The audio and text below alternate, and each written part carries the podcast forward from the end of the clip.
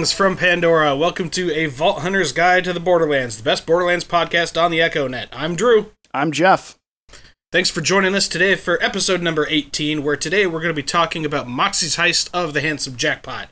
But first, just a quick reminder, you can always get in contact with us via Twitter at Vault Hunters Pod, or through our email, avaulthuntersguide@gmail.com. And don't forget, you can watch us record the podcast live at twitch.tv/avaulthuntersguide.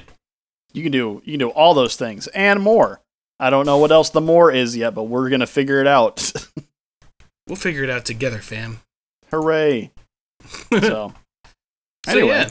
So, yeah, that's what's going on. So, hope you guys are doing well. Hope everyone had a wonderful Mercenary Day, and I hope that everyone had a Happy New Year, because we are actually recording this on New Year's Day. The future. Well, no, everyone's to the same time we are. Yeah, technically we're recording it in the past. Coming at you live from the past. Ooh. Live from the past. That is exactly not what live is. In fact, that is the opposite of live. The only way that we could get any less live than what we are currently to people that are listening to us is if somebody found this podcast, transcribed it on paper, and then just read it later. I hope that people many years down the road get so desperate for new content that somebody finds this show in the year 2830 and they discover this show and they start writing it down. That sounds great. It becomes books, and then it becomes a new religion. A new Thus saith the Vault Hunters! We know how that goes, though. We've seen it. It doesn't work out well. And thou shalt not pick up any assault rifles in Borderlands 2. Thus saith the Vault Hunters! I feel like that's one of those situations where immediately, right away, someone starts telling you about it. And it's I've been going to these meetings, and it's just me and a bunch of other people, like-minded people. And then the next thing they say is, it's not a cult. Right. Because you got to say it exactly sure. like that. So right. And as soon as you say it's not a cult, it's it's definitely a cult. Yeah, absolutely. Yeah. Hey, is this where the cult is? We're not a cult. We're a group of like-minded individuals who believe in... Yeah, this is definitely it. We're here, guys. Yeah, that's it. Shout out to King of the Hill. So, Jeffrey. Right. Yeah. How are you? I'm doing good. Are you asking how my last 2 weeks in the Borderlands has been? No. How was your Mercenary Day? My Mercenary Day was pretty great. I hung out pretty much most of the day in my PJs with my wife's family. The only thing that was weird was on my way back from Mercenary... What? Nothing. It's a perfect setup for I was hanging out in my PJs with my wife's family. The only weird thing was, and it's my father-in-law's PJs are. No, nothing like that. So it's a big old one-piece catsuit. First of all, we call those a kugurami. Secondly, okay then. Yeah. You should know better than to go toe-to-toe with me on these kind of weird, obscure knowledge things. Nope, not going to do it. All right, anyway. So, the only strange thing was that heading back from where they live to where we live, it was really strange because it's about an hour and 15-minute drive, and it was insanely foggy that day. I mean, we were on the highway, and we could probably see about maybe 2 car lengths in front of us. So it was 3 spoopy 5 me. So gotcha. Yeah, but no. Other than that, it was pretty good. I got some fun stuff out of it. I know I'm getting old at this point though, because I got socks and I was wicked excited about it. Hell yeah! Right? Hell yeah, dude. So my sister-in-law, she works for a company that does a lot of the bookkeeping for a lot of other major clothing brands, and so she got a wicked good deal on socks. So I was all about that. Yeah. So anyway, but yeah, other than that, my past time in the Borderlands has been awesome. I've actually been doing some more playing on PC and stuff like that. I've been playing a FLAC playthrough on PC, and that's been it's been a lot of fun. So cool. Yeah. So that's pretty legit. So, yeah. And then we're going to talk about the new DLC, which we've been doing a lot about that. So I won't spoil any of that right now. So how about you? How was your Mercenary Day and subsequently your last 2 weeks in the Borderlands? I'm glad you asked. I actually got a couple of Borderlands related gifts for Christmas. One, my stepdaughter elected to get me a pair of Borderlands socks that she saw at Spencer's. Awesome. That's dope. Yeah, so that was cool. So they've got like Troy and Tyrene on them, and they're actually hella comfy. So, but I have such massive calves that they look all fucked up. Like they are unrecognizable as anything. It's like that dude that goes to put on like the Jordan socks, and it's got Jordan doing the full splits. Yeah, exactly. There you go. That's exactly right. So, but the coolest Borderlands related gift that I got was this gift that my wife got me. She commissioned a guy named Chris Butler to do a custom wood burning for me for Mercenary Day. Nice. And it's this sick wood burning of a psycho. That's awesome. So yeah, we'll post a picture of it or like a link to a picture or something in the show notes. Yeah. Also, do you know? So you said the guy's name is Chris Butler. Does he have like a website or anything like that? No, nothing like that. He just kind of does it on the side, and you know. So unfortunately, it's probably one of those things where unless somebody else knows who this guy is, they're probably not going to be able to get one of these things. Yeah, exactly. All so right. I mean, you could commission your local wood burner to do something similar. So, but yeah, it just totally blew my mind. I had no idea what it was. Like she was being very cryptic about it for a long time, and then she And she, it was at her mom's house, and she brought it over on Christmas Eve, and it was all wrapped and everything. And I like hold it in my hands, and I'm like, "What the? It feels like it's just a slab of wood. What the hell's going on here?" You are correct. So, yeah, and I was right. But I think my favorite thing is it's got this. It's still got a live edge on it here. Yeah. So, but it's just wicked. I was blown away. I got to figure out some way to I got to figure out some place to display it. So thing is sick. I love it. Yeah, absolutely. So yeah, like I said, maybe we'll go ahead and we'll get a picture on there somehow, or maybe if you follow us on Twitter, did you tweet a picture of it out yet? I did not yet. I should probably just do that. Go to our Twitter. I'll put it on there. By the time you hear this, it'll be there. Perfect. So, done. Now I've said it, and now I have to do it. So shout out to my wife. Shout out to my wife for the sick gift. Yeah, absolutely. So. No, other than that, like I said, I think we're, doing pretty good. So yeah, sorry, I didn't even talk about it. So, I've also been playing Borderlands, obviously. Finished my TVHM playthrough with Zane, so now I'm totally done with him. He's fully leveled and everything. I'm doing a, a DPS build, Zane. I really enjoy that. It's working out well, doing a lot of damage, running a Maggie, and... synchronicity and just a bunch of stuff like that, and a very specific piece of gear that we're going to talk about today at some point, maybe. Mm-hmm. So I'll give you the details on that later. But yeah, it's been really great. Oh, and I also started up an Amara playthrough that is very specific, not in the build style, but in the restrictions that I'm putting on myself for this playthrough. So. I'm gonna try to remember what they all are and go through it quickly. So, first of all, cannot purchase any ammo. All ammo has to be found. So no using ammo vendors. Interesting. No purchasing any weapons or anything like that. Every weapon has to be found. Because I know about this a little bit, but I don't think you and I had talked about this aspect of it. So what about quest reward weapons? Can you still use those? That's acceptable, yes. Okay. So like you said, just straight up, you can't purchase any weapons, though. Right. And then every single mob or enemy that shows up as a red dot on my minimap has to die. Like, every single one. I can't just go, sprinting through an area. Mm-hmm. The only exception is when I'm in vehicles, because otherwise it would just be... it's making the game significantly longer as is, and, if I had to kill every single enemy that I saw while I was in a vehicle as well, it would be a slog. Yeah, it would be tedious. Really, really... It'd be a lot. So, also, I can have one base version of each type of weapon. So, like, one, you know, I mean, and by base, I mean, like, non-elemental. So I can have, like, one non-elemental pistol, one non-elemental shotgun, etc. And the restriction that I've put on myself there is I have to use the highest highest item score item that I find.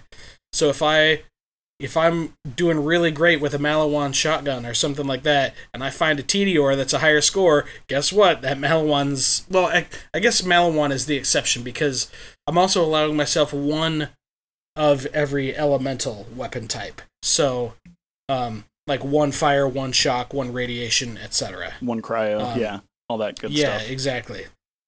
So, but it makes it challenging, and like I have to and same with grenades, and it's same with grenades and shields and stuff like that, but I think I might change up the shield thing once I'm able to actually use class mods, because I'm so early on in the story that I can't even use class mods yet. Right.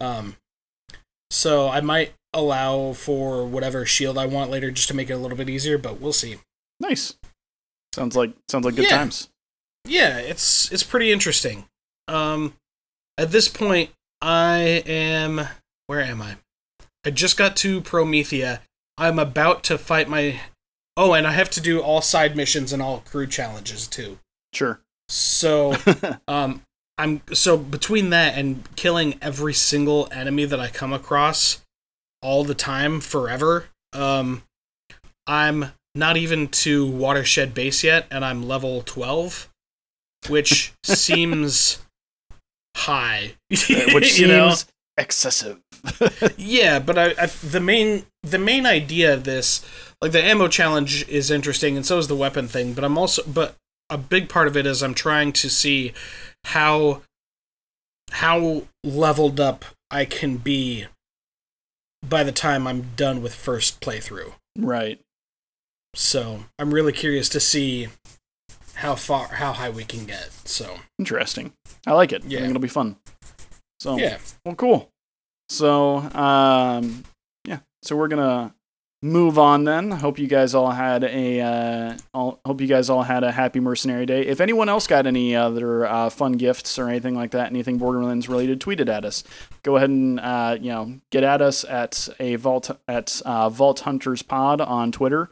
And let us know, did you get the game? Did you get some merch? Anything like that? Good times. So, shout out to anybody who might be new to the podcast because you got the game for Christmas and you were like, oh sweet, I'm loving it. I want to find out more. And yeah, absolutely.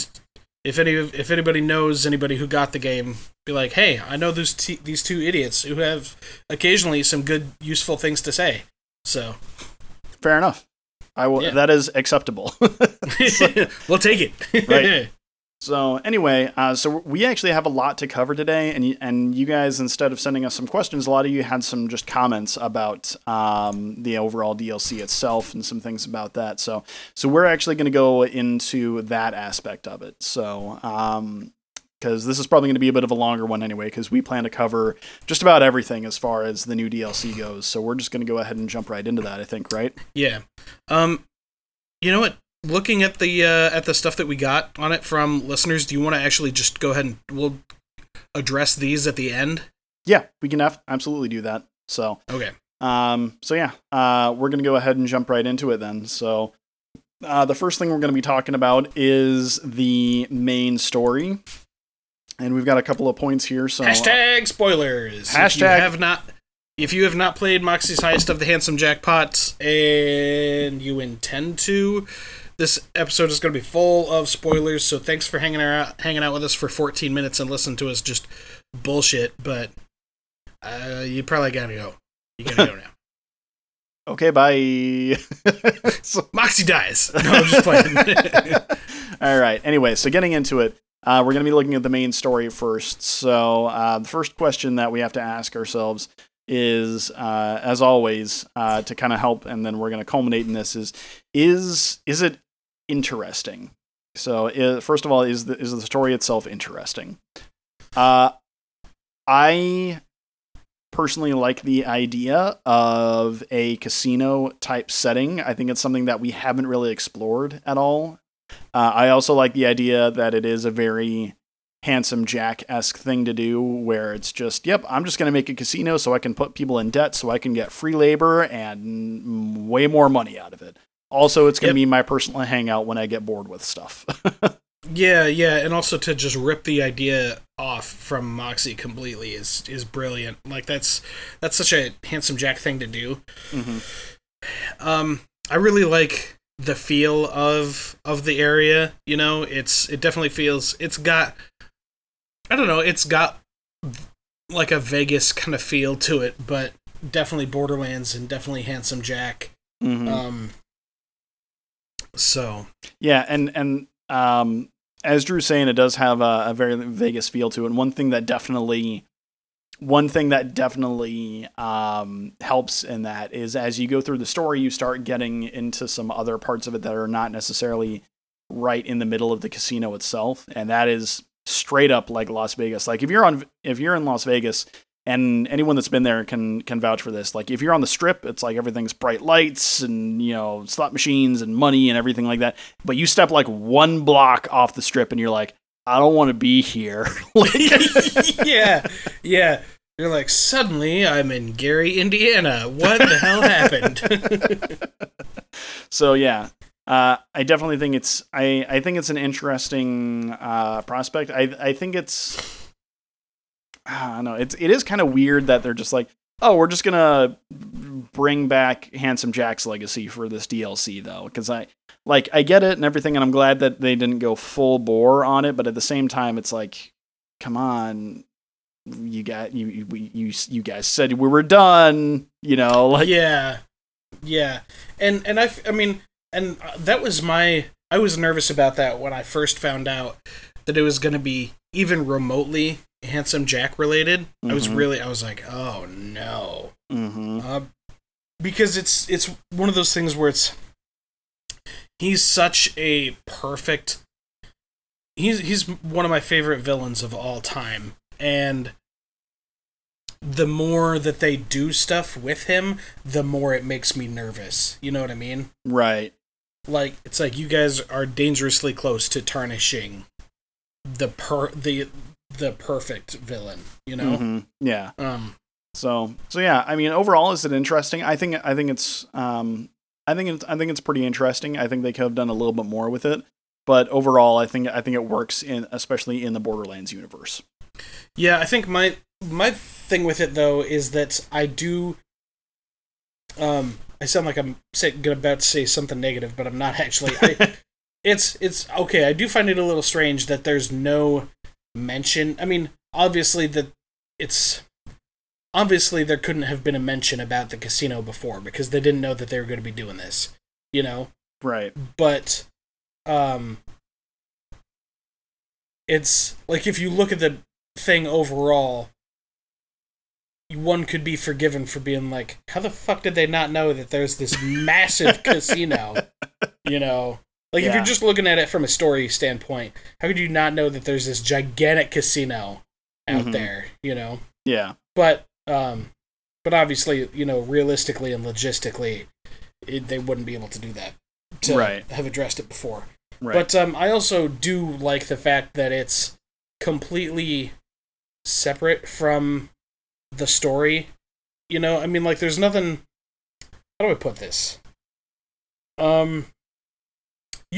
You don't need to know anything about, like, if Borderlands 3 is your first Borderlands game, you don't need to know anything about Handsome Jack for this thing to be interesting, you know, because you can figure out through context clues and from cutscenes and stuff like that Handsome Jack was a smug asshole, you know, and it was genuinely a good, and it might actually be a genius move on Gearbox's part to do this, because like, if they brought in a bunch of people, like if people are playing Borderlands 3 and it's their first Borderlands game, they're like, man, I really hate this guy. I really need to see what he was like in Borderlands 2 and go back and play Borderlands 2. Yeah. Yeah, absolutely. And now you've got... Which, if you are playing Borderlands 3 for the first time, we recommend that you do that, definitely. Because Jeff and I were talking the other day about our favorite games of the decade, as you do when a decade ends, and Borderlands 2... is one of our favorite games, and Yeah. Both of us agree that currently it's better than Borderlands 3. So. Yeah, at this point. But at the same time, it had several more years to get things right and to change things and everything like that. So yeah, and there's still plenty of time for Borderlands 3. So oh yeah, absolutely. So anyway, we should probably get through these a little bit quicker because that was just like the first part of the first thing. That was like part A-1. So yeah. Anyway, yeah, or 1-A. Anyway, so is it entertaining? Yeah, I was overall on a scale of 7. I would give this a 5. So I think that's about right. Yeah, I was pretty entertained by it. I think it worked out well. Like I said, the casino aspect was really fun. I always like it when they do something a little off the wall. It kind of reminds me a little bit of like when they did Jacob's Cove or when they did the Tiny Teeny DLC. It's something. Even though it didn't go as far out as those ones did, it was still something just a little bit off the wall that was kind of a fun change of pace. Yeah, definitely. It was entertaining to me. I think that if it was, I mean, to me, to get a perfect 7 out of 7, with the question, is it entertaining? I would have to like not be able to put it down because I have to know what happens next, you know? And yeah. This was almost... It was entertaining to where I didn't feel like it was a slog to get through it or anything like that, but it was it was really good. It was entertaining. We kind of all know the premise of the story, you know. It's like if you've seen Ocean's 11, you know what we're getting into. If you've seen The Italian Job, you know what's going on. Like it's right. They're all this is the Borderlands version of any of those heist movies. So, but was it entertaining? Yeah, I would say it was entertaining. Good. So, is it challenging? And I gotta say, honestly, not really.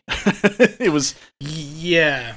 It was not. It was not really that challenging. There were a couple of boss fights in there, and they weren't super challenging. And I think. That's the thing, is that this was a very, very much a story-driven DLC with lots of really fun side quests and things like that. And sure. It was made for side quests. It was made for story and side quests, and it was also made for loot.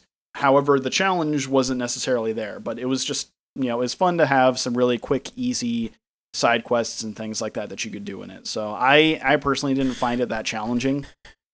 Yeah, I mean, you get yourself a couple decent corrosive weapons, and you're going to be doing all right. You know? I mean, it was really pretty easy. Yeah, if you're someone that's been playing the game already and is fully leveled up and has good gear and everything, you're not going to have much of a challenge at all.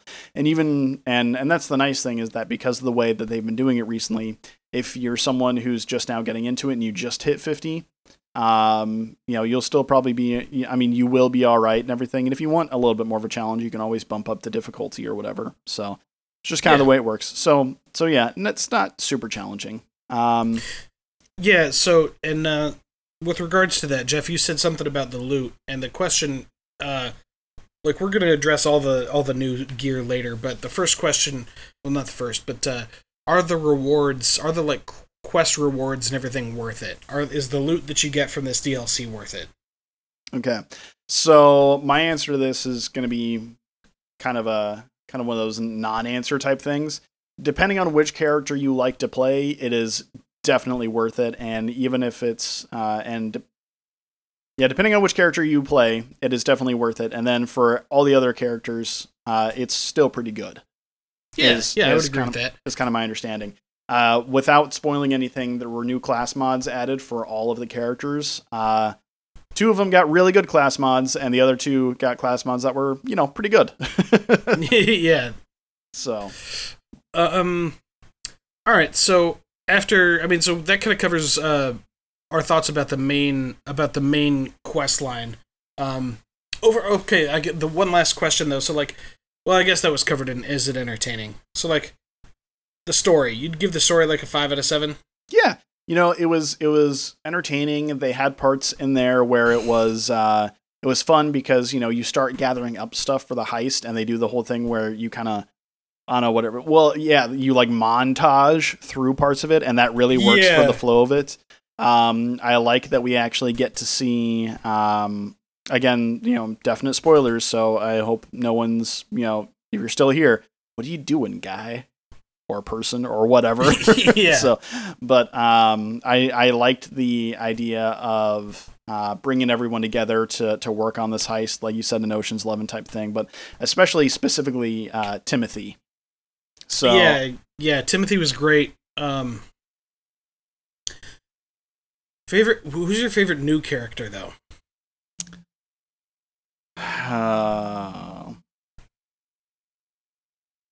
That's a tough call. How is it a tough call? The answer is Freddy. I mean, yeah, Freddy's really good, but I mean, you know, I don't know. Like everyone's really good. Like in there, they're all just super fun. Jeff's favorite is Trent, the slut. I mean, just the fact that there's a character in there named Trent the slut is pretty good.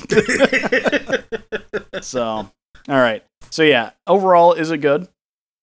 I mean, yeah, man, it's pretty good. So. Yeah, definitely. All right, cool. Let's go ahead and talk about the side quests real quick. We're going to go through each one of them, kind of give a quick overview and talk about our thoughts on those. So the first one is regaining one's feet. That takes place in the grand opening location. That has to do with All In Alan. He's on a losing streak. You got to gather up some stuff for him. That's not quite doing it for him. You got to go and kill this guy and take his foot, you know, the normal Borderlands thing. Mm-hmm. And then you get a bunch of money. So to me, it was really not much more than a fetch mission. Yeah. You know, yeah, I would agree. I mean, it was kind of fun, you know, because like this guy's like, oh, yeah, you know, lady luck and blah, blah, and everything. It's like, yeah, dude, that's exactly what it is. It's just luck. No matter what you do, it's not going to change anything. You're literally just getting lucky, which, yeah. You know, but definitely is a good scenario of like someone who is you know, like someone that hangs out in a casino thinking that they can like do all these things to like change their luck. I thought it was pretty good. Well, you see, if I go upside down and dip my nuts in Vaseline and, you know, yeah, like all this other weird like whatever, it just doesn't like. It's life is RNG, people. All right, it just is. So that's just how it is. Anyways. The reward from that is the All In, which is an Anshin shock shield. Special effect is when damaged, has a chance to drop a booster that increases luck or action skill cooldown rate. Mm-hmm. So that's kind of neat. Not a super great shield, but entertaining nonetheless. Oh, so. Yeah. Let's see. I would like to put together like a crazy like luck build where you just like all the things that increase your luck and put them on and just see what happens. That'd be great. I'd be down for it. So, so yeah, after that we go into Sisterly Love, which is that one was actually pretty entertaining. It's about two sisters that make competing casinos within the casino, which blew my mind. I was like, wait, we're doing what now? Yeah, exactly. What's the premise here? So, and that's kind of the whole thing, is that you know, they feud, you know, and everything, and then they try and like sabotage each other's casinos and everything, and then they find out that that it's not worth it, and they end up, you know, finding out that they love each other. The real treasure is family. At which point they realize that family sucks, and then they immediately change after you finish it all off and everything like that. So, nice. Yeah, the rewards for that one, you get experience and money. So it's just one of those ones that's just kind of, yeah. So, but it takes you like 3 minutes to do the whole thing. Yeah, it's really not bad. So if you want to make, you know, $70,000 in cash and, you know, nearly 20,000 experience, take 3 minutes and go do it. It's fine. Mm-hmm. However, we're moving on to what is probably my favorite series of quests in the entire, as far as side quests go in this DLC. Possibly some of my favorite side quests in the entire game. Oh, absolutely. So, and Drew, what are these side quests called? Yeah, this is Do It for Digby, baby! Digby! So, because we kept, that was the thing, we kept on hearing all this time about, like, everyone's always like, oh, we need some music. It's like, what do we got? Digby Vermouth. Classic. Yeah. Fucking nice. I'm so glad that we actually get to learn about Digby and everything. So he has a 3-part quest. It's really fun, and it all revolves around like the first thing is he's a bit knackered. And you need to get him basically what turns into like wake up. What does he keep saying? He's like I'm all foggy, baby. I'm foggy. I'm all fogged up. So yeah, you basically wake him up, and you get some money and experience for that. Part 2 is you go and you gotta get his saxophone. You gotta recover Delilah. Right? Yeah, you gotta cover his prized saxophone. So and and that one's just fun because he like ends up playing it for you and everything like that. So I don't know that like the whole setup is great, and it kind of culminates in the like I said, it culminates in the I'm sorry, I did not go over the rewards for that one. So that one again is just money and experience, so not a big deal, right? I do that right? No, so I think that actually what happened. So like I'm looking at the page here at our reference page, and I think that they actually have the stuff from part 2 and part 1 as like the same. Oh yeah, like, they do. But I think it is just money and experience for part 2. Right. So the part 3 though. Yeah, I'll let you cover that one. Part 3 is pretty sick because Digby at this point fucking loves you and wants to make a record with you, which is really. I mean, this part of the thing is really not. Again, it's not difficult. It's not anything we haven't done in Borderlands before, but you go to Foxy's club. You kill a bunch of guys. You know. Oh, you get a as. Being metalheads that we are, Jeff and I were a little bit disappointed that the villains in part 3 ended up being a metal band, but yeah, you know, what are you gonna do? And I'm not gonna lie, it was pretty sick too. Like it had a real nice rhythm, good chunk to it. I was digging it. Yeah, absolutely. made me a little sad to have to shoot those speakers out. But anyways, but at the end, you know, Digby and you are like hella good friends, and you get money, and you get experience, and you get Digby's smooth tube. Yeah, which is a unique assault rifle in the game. It is cryo element, and it's made by Dahl, and it plays jazz music when you fire it. So, which is just ridiculous, but super fun. I really enjoyed the Digby quest line. Oh yeah, just because like Digby's dialogue is great and the premise is cool, and you know, it was really fun to finally put a face to this mythical name that we've been hearing all over the place. So right, absolutely. Really good time. Jeff, you want to take us over the next one? Yeah, absolutely. So first of all, I had a stupid idea though, and I need to get it out there because I want to get Digby's smooth tube, and I also want to get the Hellwalker and like several other things, and I just want to make a music-based build of like, ooh, nice, like where everything just does some kind of music. So hopefully that's a thing. I can't think of any other weapons right offhand that do any kind of like music or anything like that, but I'm sure they're out there. Yeah, so. Yeah, me either. Anyway, so the next thing we do is the Great Escape, which is, it is basically. I mean, yeah, it's an escape thing. So people are super easy. Yeah, people are trying to escape from the casino is basically what it is. So the nice thing about this though is that you do get another unique out of that, and this one is a Torgue assault rifle. So it fires rockets that are affected by gravity and deal increased damage with direct hits. So it's got an increased fire rate, but reduced splash damage. So the only thing about this one is that because of the way it works, there's no alternative firing mode on it. So yeah, that's called Varlope. Is it that, or is it La Varlope? No, it's like French, so it's La Varlope. Gotcha. Because that sounded super French. Moving on. Yeah. So moving on, we got on to. I want to talk about this one for a second. So this one's called Heart of Gold. This was in the compactor. You're down there looking to get shit for you're going to talk to the mayor so he can help you out with suits, you know, the mayor of Trash Atlantis and everything. So the thing is that you encounter this, the mission's called Heart of Gold. You encounter this loader bot that just is really chill, you know, and just wants to have a picnic. So you gather up some stuff, you know, again, fetch quest, you know. Yeah. You gather a blanket, a basket, blah, blah, blah. Right. All those standard picnicky things. Potato salad, ham sandwiches, root beer floats, you know. Yeah, etc.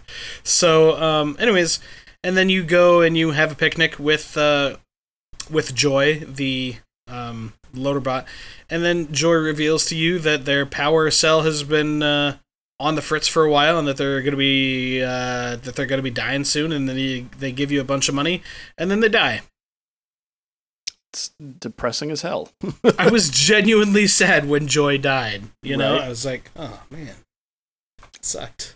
Like, you got to wonder about which person at the company actually came out with that. Like, you wonder if like someone like designed that quest, and then like somebody stopped by that person's office later, and they're like, "Hey, are you all right? Like, are you okay? Like, should we call someone?" Right. I just played through that side quest that you wrote. What's good, man? You all right? All right. Grab some root beer floats. You need to talk to somebody. Yeah. So I was genuinely sad, and I was kind of waiting for a twist, you know, be like, nah, I'm just fucking with you, you know, the robot's still alive, something like, nope, robot's dead. That's it. Yeah, straight dead. Just say it. Yep. Anyways, next. Okay, so next we have Too Much of a Good Thing, and this one was legitimately hilarious, too. I actually really like this one. So you are helping someone who has been trapped in the you're helping someone that has been trapped in the the caviar closet for like 7 years, and so like the entire time, so that's all they've been eating is just caviar. And it starts out pretty innocent enough. It's like I thought, I was like, all right, so let's get you out of there. And it's like, nope, I just, you know, it's all right, I'm good, I don't need to come out, but get me a PB&J. I was like, yeah, all right, no problem. So you give him a PB&J, and then it gets a little bit weirder. It's like, all right, now you need to, you know, get ice cream. It's like, all right, but it's got to be durian ice cream. It's like, that's kind of weird. And then, then after that, then you need to go and kill someone that's been teasing them like the entire time about being locked in there with caviar. It's like, all right, that's understandable. Like, especially in this universe, it's like, fine, whatever. But then they ask you to like grab their spleen, and then they're going to eat that, which is pretty messed up. Right. Grab the dead person's spleen. Yeah. And return it to Tanya. Yeah, return it to Tanya, and then Tanya eats the spleen, which is super messed up. So, but she says it like the entire time when you bring it back, she keeps on saying things where it's like, oh, well, just, you know, so you know, people have been eating each other for thousands of years, and my mom used to feed me spleen all the time. I'm like, I don't think any of this is making this any better. Yeah, definitely. So yeah, that one. It's definitely just a fetch quest. Yeah, and again, that one, I was gonna say it's you know, nothing special for that. It's just for fun. You get experience and money out of it. So yep, XP and cash. Next we had Raging Bot. That one was all right too. It was given to you by Yvonne. That one, you just, you give, you gotta go place a couple of bets for this guy who's been kicked out of the fight arena. You know, you place a couple of bets, and then you make some cash. So, that one's pretty innocent enough, too. Yeah. Really, I don't know about you, Jeff, but like, so at the end of the fight, at the end of this thing, you've got to survive 3 rounds with whoever you fight, and you're supposed to survive 3 rounds. You're supposed to go down in the 3rd round, right? But like, I didn't. Anytime that I've done this, I'm like, fuck that, you know? Neither have I. So. For those people that are wondering, though, there is a strat that you can do where you can actually go down in the 3rd round. And as long as you never finish that, like, I think actually if you go down the 1st round, I think is what it is. As long as you never go down, you can get those, like Wii loot loaders spawned, and they have a good chance to, you know, drop loot and stuff like that. So if you want an easy source for that kind of stuff, there's your option. But, you know, I mean, honestly, it's not like it's exactly hard to get loot in Borderlands 3. Yeah, so, yeah, that's absolutely true. Especially in this DLC, which we'll cover here in a little bit. So, yeah. Raging Bot, not bad. Yeah. So then we move on to Acid Trip, which is interesting. So Acid Trip is, again, kind of a... I mean, it's a little fetch questy, I guess. So it's more of a kill quest, in my opinion. But yeah. So basically, yeah. So the background for it here, I'll just read what it says. Hitch is the best killer bot Hyperion's ever had, but a new prototype loader may threaten his record. So Hitch is trying to keep his own record for the most kills out of any Hyperion bot. And so that's what he just wants you to do, is he wants you to go and kill anything that kind of stands in his way. So yeah, you go there and eventually you find this other robot named Face Melt, and you got to destroy it. And when you do, then you actually get a gun called the Face Melter or the Melt Facer. Sorry. The Melt Facer. Yeah. The Melt Facer. Hyperion shotgun, always corrosive. Not bad. Yeah. So we don't have really any info on what the red text does yet, but we're working on that. So anyway, yeah. So and then the final side quest in the DLC is called Double Down. This is given by Double Down Domino in the Spend Opticon. It's a little annoying. It goes on a little bit longer than it should. Like I was ready for it to be over before it was. And you gotta kind of travel all over the place. Like you gotta go and kill this guy and kill this guy, and, you know, and then you gotta go back down to the impound and go way over here. And, you know, I'm just not, I don't know. Yeah. I wasn't crazy about it, but you do end up at the very end of it all getting getting a shield called the Double Downer. It's a unique shield made by Hyperion. Increased fight for your life duration, weapon damage, accuracy, and handling when you are crippled. That's fine. I mean, that's a very specific thing to, like, give you mad bonuses to when you're in fight for your life and everything. But whatever. Other than that, you get same thing, $69,360 and 19,554 experience, which is the same as all the other ones do. Domino is annoying as hell, so I was glad to see that mission be over when it's all done. Yeah, absolutely. And that's all the side quests. Yeah. So yeah, side quests overall not bad. There's some really fun and entertaining ones in there. Like I said, I actually really enjoyed Do It for Digby. Sisterly Love is pretty hilarious. Like, that's the thing. Sisterly Love, too much of a good thing, and yeah, like those ones are. Like, those two in particular are fun. They don't give you anything special, but they're short enough to where it's actually really entertaining to just do them for a couple of minutes and just finish them up and be like, oh, that's, you know, humorous writing and stuff like that. And then Do It for Digby, again, is just really entertaining just because they nailed the part of Digby so well. Just like this old jazz saxophonist that's just been, like, doing it for, like, years and everything, and you're just like, yeah, this is great. Yeah, like, just the way, I don't know who they got as the voice actor for that. We should look into that, but he was great. You know, it's just the whole time, he reminds me of some other character, but I can't remember the name or anything, but the whole time he's, like, kind of doing, like, a sing-song thing, be like, you know, I don't know, just like, really like working for you, Vault Hunter, you know, and just like shit like that all the time. Be like, got the music in you. It just great. Really, really great. Loved Do It for Digby. That was a lot of fun. Jeff, my favorite part about the DLC. Let's talk new gear. So much new gear. So there is a lot to cover, so we are going to go ahead and get started on that here. Give me one and second. Now we realize that the purpose of Going Gun is to do like a deep dive on every single. I mean, provided the show goes on long enough, we're eventually going to cover all legendary items. But so what we're going to do on these when we're talking about this gear is give you a quick hit on it, tell you whether or not it's worth looking into. We're not going to do like a real deep dive on it. So right. Yep, first things first, probably one of the most talked about guns in the new DLC. Go ahead and take that one. I'm working on something here. Sorry. Fine, you work on that. We're only doing a podcast here, man. You got your own thing going. Whatever. I'm working on stuff for the podcast. Just go, all right? All right, so first up we have the Lucky 7. It's a legendary pistol manufactured by Jacobs. Has a chance to get a bonus effect after reload. The bonus effect can do increased critical damage, can do increased fire rate, can do elemental damage, can do explosive rounds with a blast radius, or can fire the projectiles in the shape of a 7. It's possible to get multiple bonuses in a single reload. It's pretty fun and enjoyable and really solid pistol. You can get it. It has a chance to drop from Scrap Trap Prime located in the Compactor, and we recommend it. Yeah, it's really good.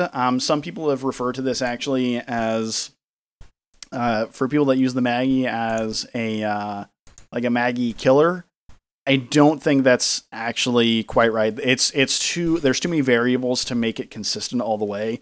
However, if you are playing with someone that can consistently regen ammo, like Moze or Flak has some abilities like that too to get ammo back, right? As well. Yes. So yep. If you're playing as Moze or Flak, then and you can just keep it on the same, you just fire it and reload until you get a buff that you really like and you can keep it on there, then that's great. However, for anyone else, if you're using, like myself, like I like to main Zane, not a solid option, I'm still going to take the Maggie over it. So that's kind of the big thing. Moving on, we move on to Craps, which is a legendary pistol. It's a Torgue one. You get it. It has a chance to drop from Jackpot the Jackbot in the VIP tower, or Jackpot the Jacks bot, sorry. Anyway. And it has a chance to fire 4 additional projectiles each shot. So really good on anyone that does like a lot of splash damage, like Moze, things like that. So this one is also a ton of fun. I think we have some good options with that. But and it can also work well for Zane with his thing that allows him to fire more projectiles as well. So can be definitely can be really, really good for those types of things. I think it's a fun weapon, and I'm just a big fan of Torgue anyway. So yeah. Next up, we have the Scoville, which is a Torgue pistol. Shoots bottles of hot sauce, because that's how you get it. You get it from completing the Torgue marketing mistake crew challenge. There's only 5 of those things.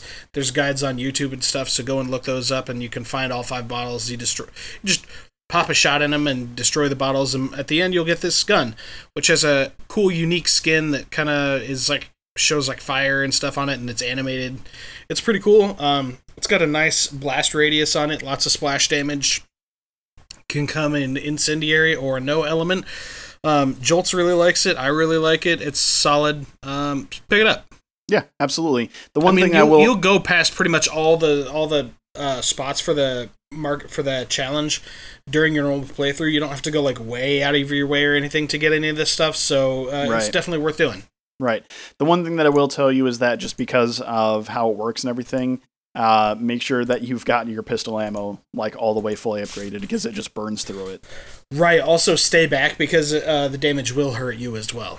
Right. So anyway, going into the next one, we have Cheap Tips, which is a legendary submachine gun, and again has a chance to drop from Jackpot the Jack spot.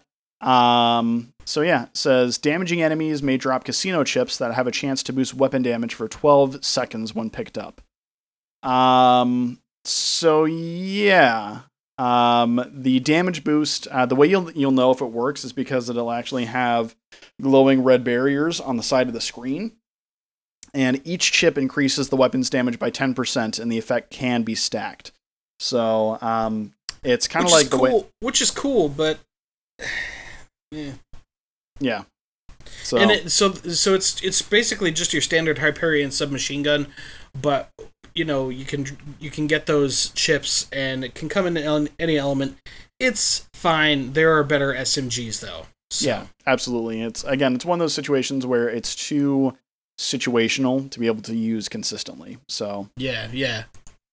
Definitely. All right, next is the Ion Laser. The Ion Laser is a SMG, is a Maliwan SMG.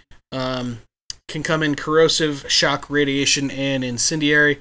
Fires additional projectiles when the trigger is released. It shoots, as you would imagine, a laser. So if you just pull the trigger, let it charge up, and then fire, it'll shoot, it'll shoot this laser beam out, and you'll get, like, an additional, like, ball of, the element, whatever the element may be. But the longer you hold down the trigger, the more elemental spheres, sphere projectiles will be shot out of it. It can be picked up from Evil St. Lawrence, located in the Spendopticon. If you're rocking a heavy elemental build, it's probably worth it. If you're doing radiation flak, possibly worth it. If you're doing any elemental Amara, probably worth it. No cryo version, so cryo Zane players, you're out of luck. Stick to your Nighthawk, and I know you have plenty of them. Oh yeah, absolutely. We all know. That's pretty much it on the Ion Laser. Okay. Moving right along, we move on to the Boomer, which is a legendary SMG from Dahl. Has a chance to drop from Scrap Trap Prime. And it says, red flavor text is some like it hot, shots explode on impact. So we actually have a doll that kind of acts like a Torgue thing, which is kind of fun. Yeah, definitely. Yeah. So it is really nice. It has a chance to be incendiary or just not at all. As you probably guessed, because it does explosions and fire, it works really well with Moze. So be aware, again, just like any other splash damage thing, it has a chance to hurt you if you're too close to it. So just be aware of that. Yeah. Next we have Ember's Purge, which is a Maliwan shotgun. It is, she's the only one who knows what it is to burn. It's always incendiary. Whenever a projectile hits a surface, it produces a pool of lava there that lasts about 10 seconds. That's really interesting and pretty cool, but again, a little narrow. So if it'd be good if you were, let's say, taking it into an area where you've got a lot of non-shielded enemies and stuff, it definitely might be worth it. It's just super, super limited though against enemies with armor and shields, and also it's one of the few, maybe it's the only Maliwan that I can think of off the top of my head that is a single element and is not multi-element. Which limits its effectiveness a little bit more. I think that if I'm looking to melt enemies with incendiary damage and stuff, I'm probably not going to get this. I'm probably just going to go get a Hellraiser, a Hellfire. Hellfire, yeah. Nope, understandable. So, that makes sense. Hellraiser, watching movies. Shut up. So next we have actually a returning shotgun. This is this was actually one that was in Borderlands 2 as well. So we have the Slow Hand. It is a legendary shotgun. You can get it from DGen 3 in the Impound Deluxe, and it can be any element. And the element it has an elemental splash effect. So it's got reduced projectile count, so it doesn't have as many projectiles, and the speed isn't as much. But it also does heal the user for a percentage of the damage dealt. So that is that's fun. For those who are wondering what the situation is that it was a Moxxi weapon. Well, it is a Moxxi weapon here, and it was a Moxxi weapon in the second one as well. So. Right. The fun thing is that the red flavor text from it in Borderlands 2 was take your time, sugar, and in this one, it is the exact same thing as per usual with that kind of stuff. So there you go. Speaking of Moxxi weapons, Drew, what do we got next? Yeah, so next we have the Heartbreaker, also another returning weapon. Before it was known in Borderlands 2 as Moxxi's Heartbreaker, now it's just called the Heartbreaker. Same red text, I don't want to set the world on fire. It's a reference to the Ink Spots song, made super, super famous and had a resurgence because of Fallout. Thanks, Fallout. Anyways, shout out to you, Fallout. Hyperion shotgun, legendary, does shock, incendiary, cryo, and corrosive, so no radiation, which I found interesting. and fixed projectile pattern, shoots in the shape of a heart, heals the user for percentage of the damage dealt. Pretty solid little shotgun. We don't have too many healing weapons in Borderlands 2, so if that's something that Borderlands 3. Yep. So if that's something that you're looking for, then that might be one to pick up, especially if you have that... what is that? I'm thinking of that Moze thing where it's like... there's a Moze class mod where whenever she is supposed to heal, it actually regenerates her shields. What I'm talking about. It's a specific type of... Specific type of class mod might work really well for that. So, yep. Decent little shotgun. Plus, if you're rocking that and splash damage, then you can, use the shock or incendiary or corrosive parts of that to help with that. So, pretty cool. Next one, Jeff. So we have another returning one, another returning Moxxi weapon. This one is in the Creamer. It is a Torgue rocket launcher. And it doesn't actually say anything about this on the wiki yet, but I'm willing to bet that this one also heals you for damage as well. I think in Borderlands 2, it was pretty minimal, though, when it did it. I think it was about 2% or somewhere in there. So I'm going to assume it's probably about the same way. Yeah, in Borderlands 2, it was users healed for 2% of damage while holding this weapon. So, overall, it's a pretty solid rocket launcher. It's fun that we're getting things that can bring back health, and it's not bad. Overall, for a rocket launcher, it's pretty good. It's not the best one that we have in here yet, actually in this one, but we're going to go ahead and get to that here in a little bit. Well, it's not this one either. This one's the Nukem. This is our next rocket launcher. This is a Torgue rocket launcher, again. It's the rocket travels in an arc and lands with an increased blast radius. Think like the Fat Boy from the Fallout series, if you played any of that. Mm-hmm. So just something similar to that. Pretty cool, big old splash damage on the Nukem. So that's pretty great. It has a increased chance to drop from Loco Chantal in the VIP tower. It's pretty decent if you're doing. I mean, man, you're seeing a theme here. If it's Torgue and it's got splash damage, and if it's splash damage, it's good for Moze. So there you go, people. Right, exactly. So next, however, we have what is probably one of the better rocket launchers in the game in general, and this is the Ion Cannon. Not to be confused with the Ion Laser that we talked about earlier. Like I said, this is actually a Vladov rocket launcher. It has just insanely increased weapon damage, but it does have a weapon charge up time as well. So a little bit weird, but yeah, the fun thing is that it can come in any element. So that is entertaining. But it has extreme accuracy. Even when you're not zoomed in, the accuracy on this thing is ridiculous. So yeah, this one is awesome, and I definitely plan on rocking this on my Moze once I go through the DLC with my Moze character. So, absolutely. I actually found one recently, and I'm thinking about sticking it on Critical Hit Flak and seeing what happens. That's awesome. I like it. That sounds. I haven't done it yet. We're gonna check that out probably later. So that sounds baller as hell.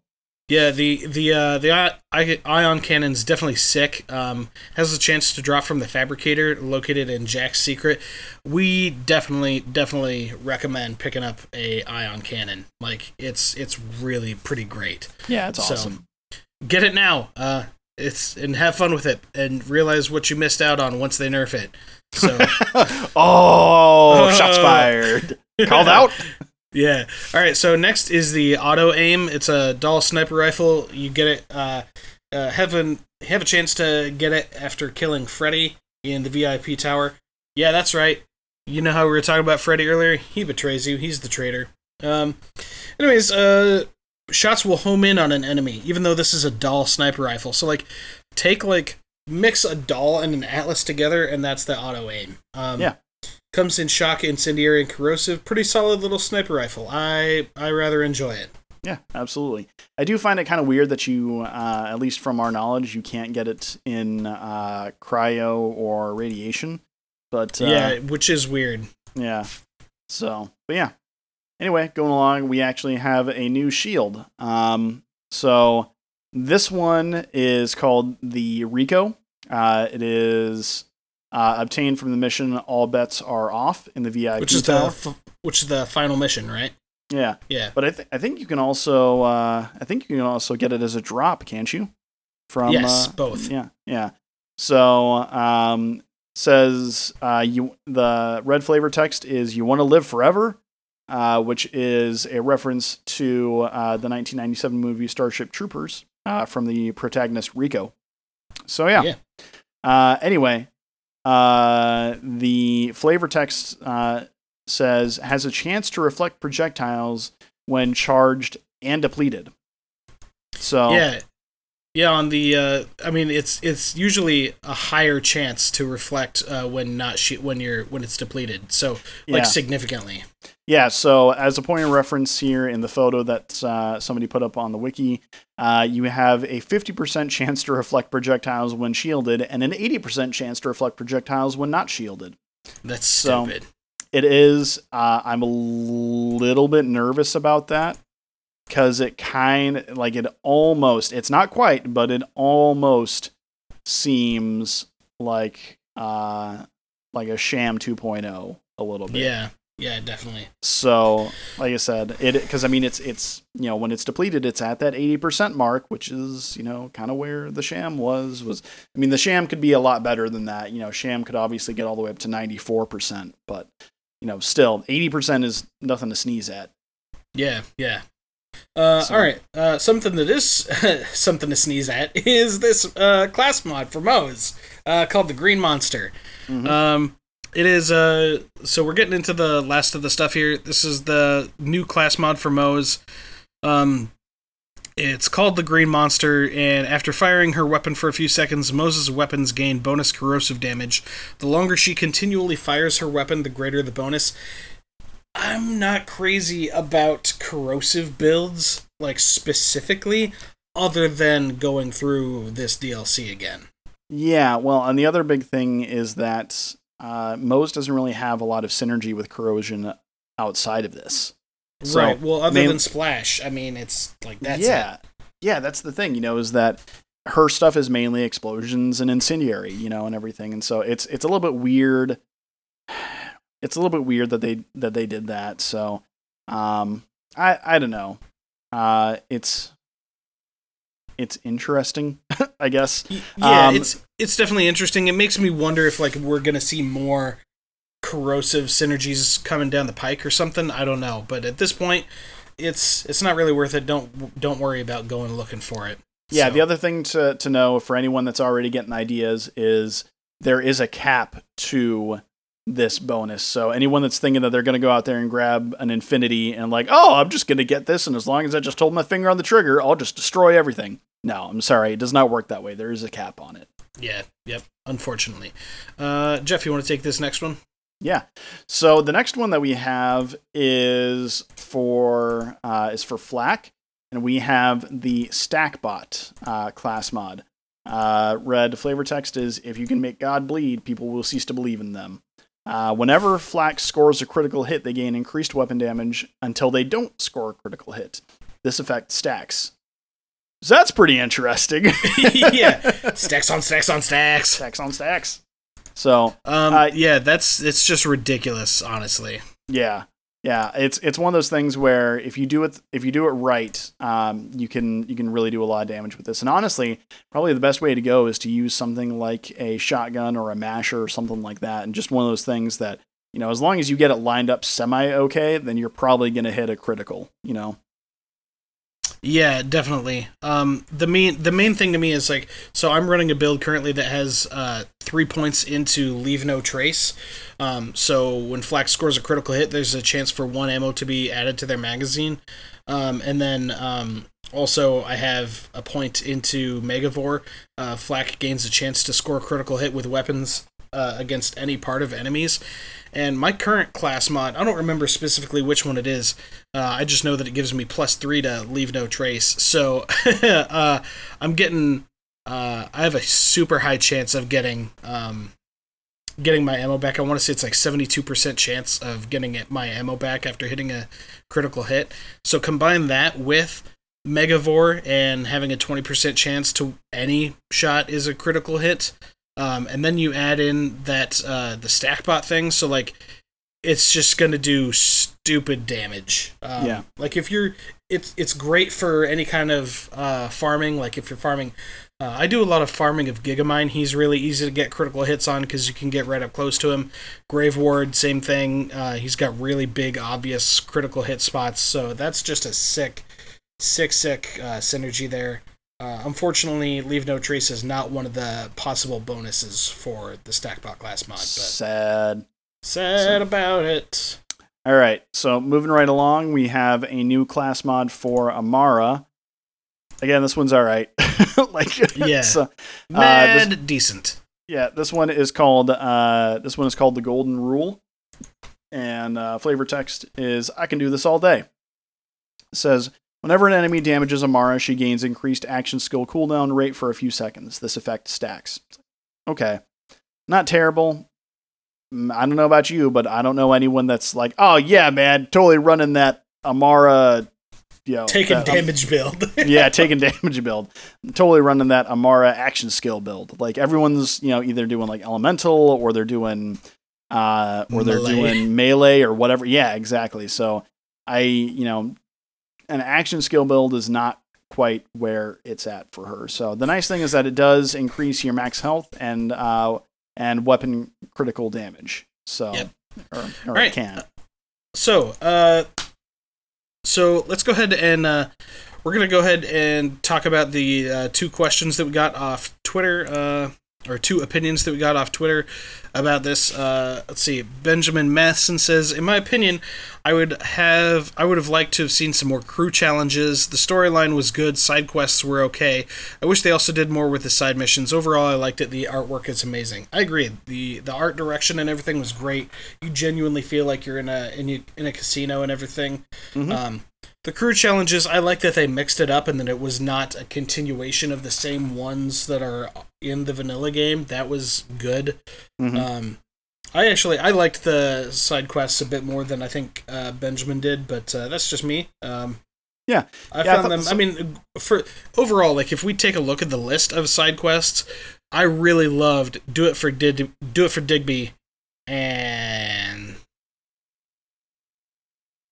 That's probably the only one that I really loved, Sure. Like, the other ones are either pretty good or okay, so I can understand. So yeah, that's the thing is, the other ones that are on there are pretty fun. Like I said, I enjoyed, for what they were and as short as they were, I did enjoy Sisterly Love, and I enjoyed Too Much of a Good Thing. Raging Bot was okay. Do It for Digby was really entertaining. Yeah, I think, Heart of Gold, that one again was...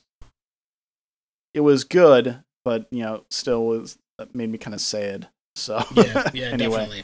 So yeah, And then the other one that we have here is and1ballin27 says, "Are you guys happy with the new DLC story, specifically the length and the quality, etc., and the new loot?"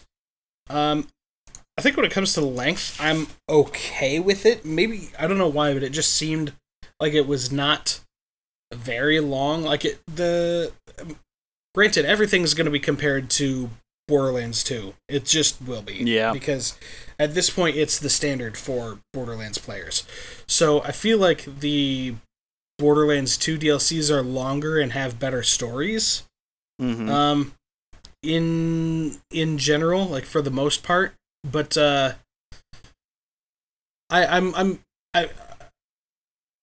if you compare this one against the first DLC that came out for Borderlands 2, which was the what's his name? Hammerlock DLC, right? I think so. Yeah, let me double check and see. I'm pretty sure that it was. I'm pretty sure it was the first DLC. Like, if you compare the two, I find this one definitely on par with that. To me, the most impressive thing is the amount of new loot that we got.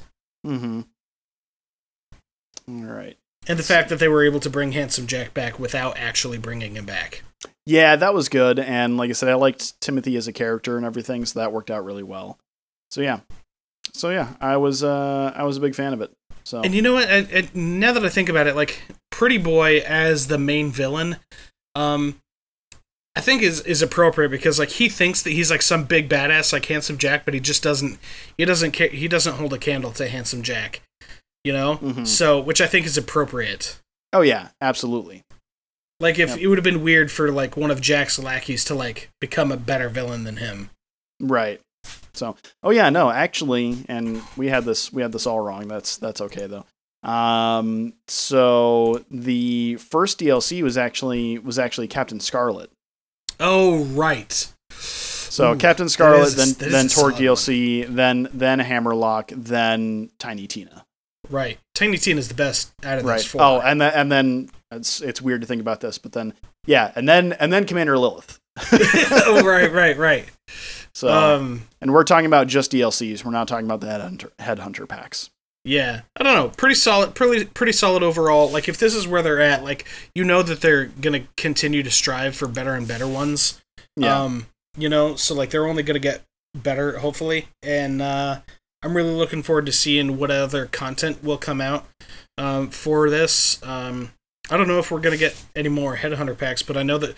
Oh, they are supposed to be scaling down the Maliwan takedown to where it scales down for how many people are in your party. That has been delayed. Yeah, that's the news. Yeah. Kind of... I will say it kind of... I like that they're continuing to make constant tweaks and everything like that. It does make me a little bit nervous. That they, you know, they said, hey, we're going to scale this, and then they weren't able, and then they had to delay it for some reason. Yeah, that is weird. So we'll see what happens with that. Yeah. Anyways, so the main thing is, when it's all said and done, would you personally recommend this to someone who doesn't have the season pass or super deluxe version? And if you do recommend it, would you recommend them buying it at full price at $15? So I would recommend it. I would definitely recommend it because it adds a lot. There's a lot of really good gear in there that you can get. That's going to be really good for different builds and everything. It's entertaining and it's just more to do. I think, you know, and please don't think that that's my limit. It's just like, it's more to do, you know, but like, right. That's the thing is like any to a point, any new content is good content, if that makes sense. Like I said, yeah, I hear you. Not, personally, you know, sorry, go ahead. I was gonna say it's not like we're talking like Waddle Gobbler Headhunter pack. right. I think personally that if this is gonna sound really narrow, but if you're a Flak or Zane player, or if you're interested in the Lucky 7, the Scoville, the Ion Cannon, it's worth it. You know what I mean? Yeah. Like, I would... Like, if it just came with that stuff, it's almost worth probably like $5 on its own, and then if you pay another 10, then you get the rest of the content, and you know what I mean? I'm not sure that I would still recommend it for 15. I think that this would have been a solid $9.99 DLC. Alright, that's fine. That's acceptable. So yeah, the big thing, though, that I think is interesting is so we have a really good Flak class mod that we got, and we're going to be talking about the Zane class mod, and those are really good. And then we've got some really good weapons in here, and a lot of Torgue things or the Ion Cannon that works really well for Moze. Amara kind of got screwed over in this DLC though. Yeah, it would have been cool to see like some kind of super badass melee weapon. I don't know. She did get the what was that one that we just talked about? The oh come on, which one? The that's what I'm trying to remember. I don't remember. So the Ember's Purge. Yeah, that was it. Okay.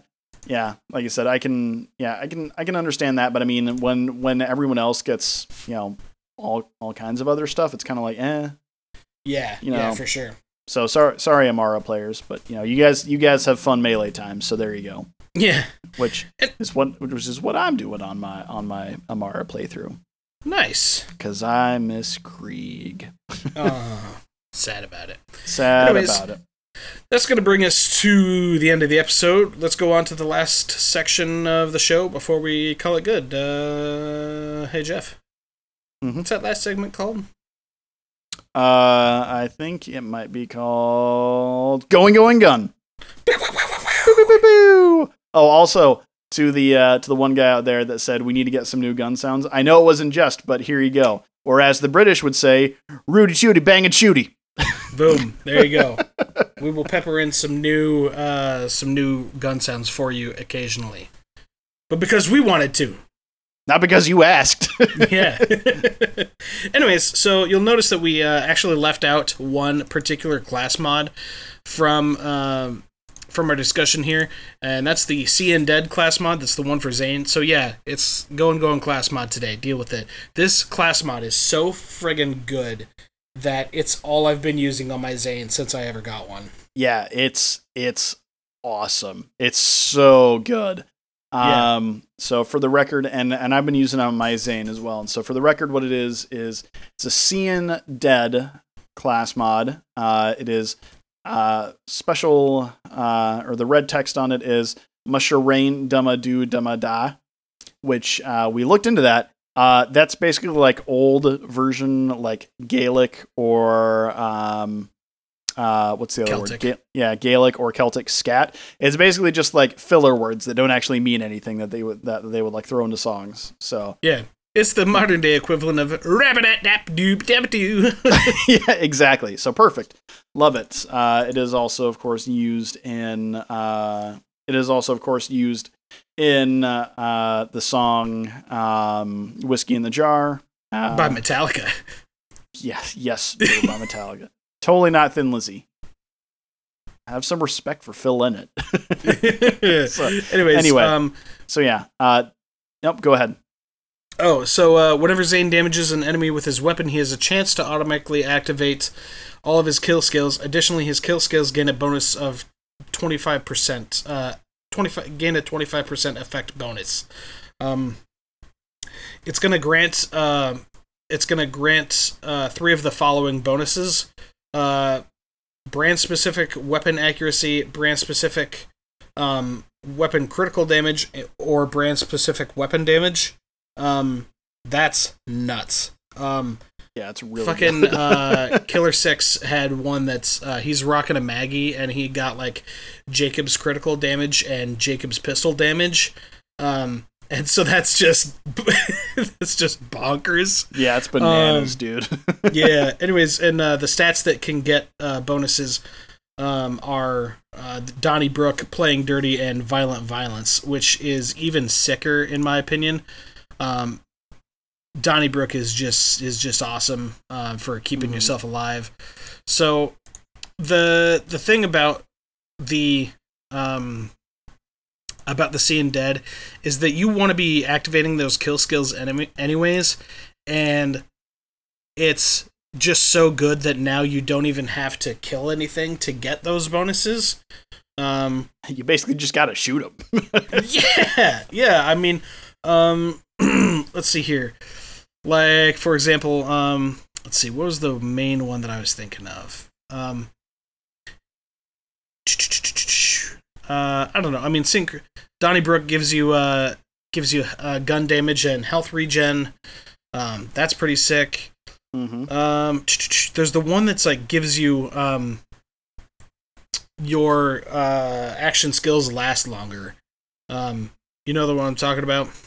Yeah, yep. Borrowed Time. Zane gains increased action skill duration for every... Oh, wait, the action skill one like that? Yeah. Yeah, yep, okay. Yep, so yeah. But yeah, no. Altogether, this just makes for a killer class mod, and it's pretty much like the class mod right now. And the nice thing is that it makes it so you don't have to have, like, a huge reliance on synchronicity now. I mean, synchronicity is still important, but it's not like the be all end all at this point, which is right. Nice. I mean, here, to put it in perspective, what I do now when I'm farming Grave Ward on Mayhem 3 is I will drop my Digiclone, drop my barrier, Well, I'll actually let it get through the first cycle of tilting the thing because I can't do much shooting or anything at that point, so why waste it? But so after you get past the green balls that roll towards you on the slope, I drop my Digiclo and I drop my barrier, and I can keep both of those up for the entire duration of the fight, which is just incredible. And you'll just see the bar like ticking down like, oh, your time on your barrier's running out, and then it goes whoop, and it goes right back up again, and then it goes down, down, down, whoop, you know. And as long as you're, and because with the Maggie, I'm just, you know, bow, bow, bow, bow, bow, bow, bow, bow, just as quick as possible. Mm. So you've got a really good chance of proccing those skills at some point. So yeah, absolutely. So just awesome. Get yourself a C in red. It's really, really, really great. Yeah, it's real good, you guys. It's gonna get nerfed. I can feel it. I feel it in my plums. In your plums. Yeah. Nice. All right. Fair enough. So, well, good. Well, that is our rundown of the Moxxi's heist of the Handsome Jackpot. Hope you guys liked it. Like I said, overall, pretty decent DLC.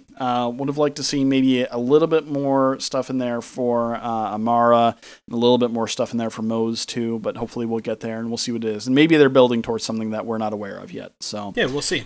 Hey, fun show. And also, little heads up for you guys. There's going to be another show next week. Now, that's not going to be like we're not switching to every single week. What we're doing is we're getting back on schedule because we took a week off for the holidays. So we're going to do another show next week to get back on schedule. And then it's going to be every other week again. Yep. That's so right, Jeff. I put it out into the ether. So now we got to do it. Yeah. All right. So cool. So, all right. We'll talk to you guys next week. Yeah. Appreciate it. So, and look forward to it, and we will see you guys next week. All right. Good luck and good drops. Bye.